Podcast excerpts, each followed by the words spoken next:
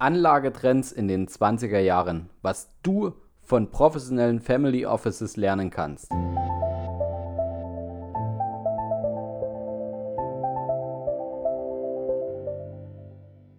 Vom Sparer zum Investor. Dein Podcast rund um die Themen wissenschaftliches Investieren und Vermögensaufbau mit Immobilien. Neue Wege zur Rendite, ohne dabei zu spekulieren. Viel Spaß dabei.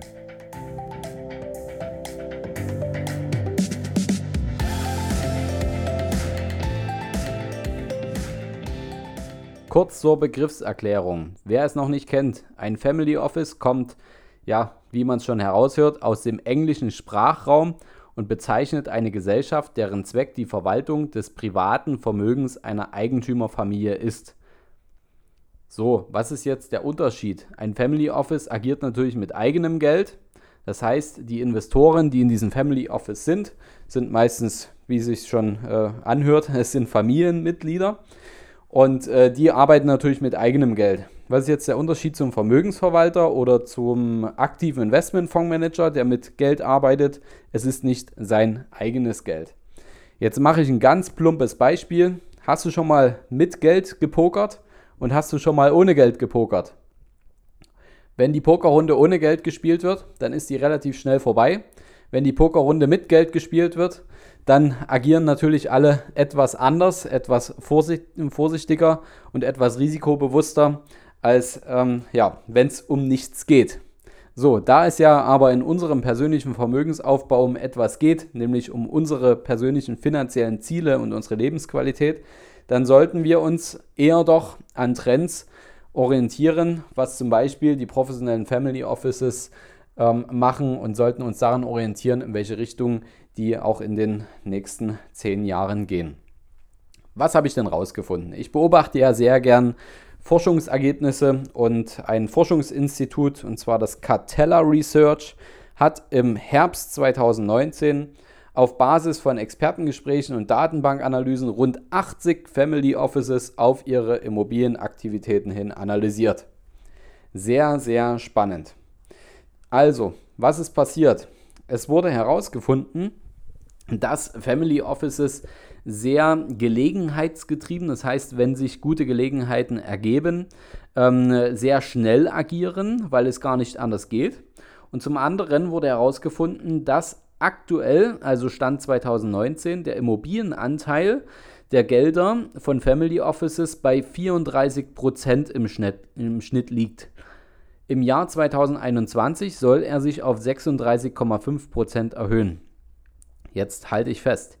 Bis 2025, also in den nächsten fünf Jahren oder vier Jahren sogar nur, wollen die Family Offices ihren Immobilienanteil sogar auf 42 bis 50 Prozent ausbauen.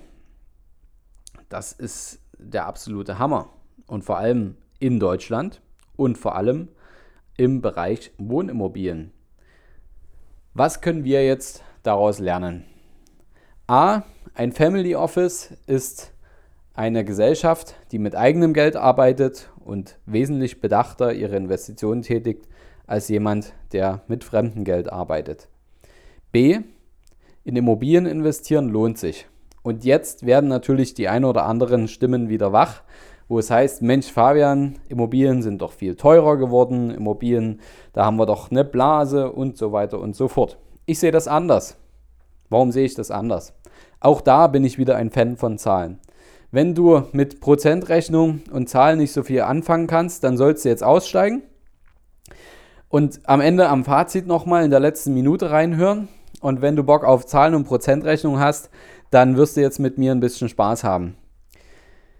Meistens ist es ja so, wenn du eine Immobilie kaufst, dass du diese auch mit Fremdkapital finanzierst. Das heißt, wir leihen uns Geld von der Bank, müssen für dieses Geld leihen natürlich auch etwas bezahlen, den sogenannten Darlehenszins. Und dieser Darlehenszins steht ja auch in einem Verhältnis zu der Mietrendite, die du mit deiner gekauften Immobilie erzielen kannst. Wenn wir uns das mal anschauen, in den letzten zehn Jahren, vor zehn Jahren, wenn wir da eine Immobilie finanziert haben, 100% Finanzierungsbetrag, das heißt, wir haben den vollen Kaufpreis finanziert, wir haben eine 15-jährige Zinsbindung, das heißt, 15 Jahre ist der Zins für dich sicher, Da war der durchschnittliche Preis für dieses Geldleihen 5% pro Jahr. 5% pro Jahr hast du auf die Restschuld bezahlt, was du dir von der Bank geliehen hast. Wie sah es denn da mit der Mietrendite aus? Die Immobilienpreise waren natürlich deutlich geringer, aber du hast eine Mietrendite gehabt auf dein Investment von ca. 8%, 8,5%. Das heißt, das Delta lag, also die Differenz, lag vor zehn Jahren im Schnitt bei deutschen Wohnimmobilien. Wir sprechen jetzt hier über Ballungsgebiete, also Wachstumsgebiete, wo natürlich auch noch die Immobilienpreise Luft nach oben haben, wo eine positive äh, Bilanz da ist, dass immer mehr Menschen hinziehen und die Attraktivität steigt. Da haben wir uns für dreieinhalb Prozent, haben wir uns für 5% Geld geliehen, entschuldige, und dreieinhalb Prozent höher war im Schnitt die Mietrendite. Das heißt, das ist ein Geschäft, was unterm Strich Sinn macht. Wie ist es denn heute? Wenn wir heute die gleiche Immobilie kaufen, auch 15 Jahre Zinsbindung, auch 100% des Kaufpreises finanzieren möchten, dann zahlen wir im Schnitt 1,5%. Nagel mich nicht fest, das können jetzt je nach Bonität 1,9 oder 1,2 auch sein. Kann also ein bisschen variieren. Aber die Aussage ist klar, was bekommen wir denn heute für eine Mietrendite in deutschen Ballungsgebieten? Wenn du gut einkaufst, dann hast du eine, Mietrendite von 4%, 4,5% oder 5%. Das heißt, das Delta liegt auch wieder circa bei 3%. Ist das Immobilie finanzieren und Immobilie kaufen und damit Geld verdienen also wirklich teurer geworden? Aus meiner Sicht nicht. Denn es ist auch deutlich günstiger geworden, dir Geld zu leihen. Denn die Zinsen, die haben sich auf die letzten zehn Jahre gesehen locker getrittelt, aber die Immobilienpreise haben sich nicht verdreifacht. Und auch wenn wir jetzt auf 20 Jahre zurückschauen, hast du das gleiche Ergebnis. Da haben sich die Zinsen geachtelt, die Immobilienpreise haben sich aber nicht verachtfacht. Und die Rechnung hat auch damals funktioniert. Das Delta war auch da circa bei 3 bis 4 Prozent. Das heißt, in Immobilien investieren ist aktuell nicht zu teuer. Vorausgesetzt, du hast natürlich einen profitablen Deal gefunden, der einem fairen Marktwert entspricht. Aber dafür gibt es ja professionelle Berater. Was können wir daraus lernen? Wenn das Delta dem entspricht, dann macht das natürlich Sinn. Wenn wir jetzt zum Beispiel Eigenkapital in die Finanzierung mit einbringen möchten, das heißt, wir rufen nicht so viele Finanzierungsmittel ab, können wir ja mal ein anderes Beispiel machen. Wenn wir vor zehn Jahren 30% Eigenkapital in den Immobilienkauf mit eingebracht haben, das heißt, wir haben nur 70% des Kaufpreises finanziert, der Rest kam aus Eigenkapital und die Kaufnebenkosten haben wir auch selber bezahlt dann wäre der Zins von 4% auf, äh, von, entschuldige, von 5% auf 4% gefallen. Wie ist es denn heute? Das heißt, das Delta wäre um 1% gestiegen. Wie ist es denn heute? Wir können heute auch 30% Eigenkapital einbringen. Dann sinkt der Zins von 1,5% vielleicht auf 1,0. Das heißt, wir verringern das, äh, wir erhöhen das Delta um 0,5 Prozent. Es macht also heute deutlich mehr Sinn, weniger Eigenkapital in den Immobilien, äh, Immobilienkauf einzubringen und sich die Liquidität zu sichern, als früher. Denn früher war es natürlich auch deutlich teurer, sich das Geld zu leihen. Heute ist es sehr günstig, sich Geld zu leihen. Aus dem Grund ist es nicht zwingend im Allgemeinen gesagt, Geld einzubringen in die Finanzierung, weil du dadurch nicht zwingend für dich die Eigenkapitalrendite erhöhst, sondern sogar verringern kannst. Wird dir das jetzt alles hier zu kompliziert? Kein Problem. Da sind natürlich viele Zahlen, viele Prozente. Ähm, das ist nur vom Hören manchmal etwas schwierig. Wenn du wissen willst, wie du das Ganze für dich nutzen kannst, dann kannst du auch gerne mal eines unserer Seminare besuchen.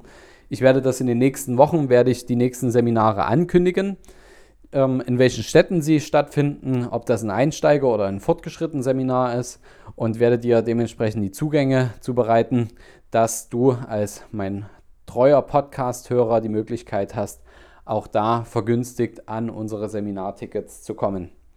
Also, in Immobilien investieren ist nicht teurer geworden, sondern es geht immer um die Differenz, um das Delta. wie günstig oder wie teuer ist es dir Geld zu leihen und wie viel kannst du an Mietrendite verdienen mit deinem Objekt. Die Family Offices, die werden ständig ihren Immobilienanteil erhöhen. Und die Frage ist, ob wir dabei zuschauen wollen oder ob wir mitmachen wollen. Und wenn du dir jetzt den Podcast angehört hast, jetzt sind hier locker zehn Minuten schon vergangen, dann hast du ein paar Sachen wieder dazugelernt und ich bin dir wirklich dankbar, dass du mir zuhörst, dass ähm, diese Inhalte, die ich hier aufbereite, für dich auch wirklich relevant sind. Und wenn dich da andere Dinge auch interessieren, dann schreib mir gerne auch mal eine Mail. Ich schreibe dir die Mailadresse hier in die Show Notes rein. Aber eine Sache ist mir ganz wichtig. All diese Informationen, die nützen dir nichts, wenn du sie nicht anwenden kannst. Es ist vollkommen umsonst. Zehn Minuten deiner Zeit wieder verschenkt. Also, nutze doch jetzt endlich mal die Gelegenheit. Pack es an. Wenn du wirklich nachhaltig und langfristig Vermögen aufbauen willst, dann pack jetzt endlich deinen Vermögensaufbau an. Wir können dir auch dabei helfen. Ich gebe dir gerne Support. Ich zeige dir, wer die richtigen Berater für dich sind. Aber pack's endlich an. Denn dafür bin ich nicht an den Start gegangen. Dass ich dir, dass ich dir Informationen gebe, du diese Informationen konsumierst und sagst, das war interessant, aber ich traue mich trotzdem nicht hier loszulegen. Woran liegt es denn wirklich? Hast du Angst vor einem großen Crash? Dann hör noch mal in die vorletzte Folge von meinem Podcast rein. Da habe ich das Thema auch behandelt. Wie kannst du jetzt handeln, wenn du Angst vor einem Crash hast? Woran kann es denn noch liegen? Ganz ehrlich, selbst wenn du zu wenig Einkommen hast, dann mach dir Gedanken, wie du deine Ausgaben senken kannst oder wie du dein Einkommen eben noch weiter erhöhen kannst, wenn an der Schraube Ausgaben nichts zu drehen ist. Aber es ist keine Alternative, nicht anzufangen. Pack jetzt endlich deine finanziellen Ziele selbst an, sorge dafür, denn nur du bist dafür zuständig und niemand anderes. Und wenn du Hilfe dabei brauchst, dann kontaktiere mich gerne, ich supporte dich gerne, ich zeige dir, wer die richtigen Berater für dich sind und wie du die richtigen Tools für dich findest. Aber warten macht keinen Sinn. Ich wünsche dir einen wunderschönen Tag und freue mich, dass du beim nächsten Mal wieder einschaltest, wenn es wieder heißt, vom Sparer zum Investor.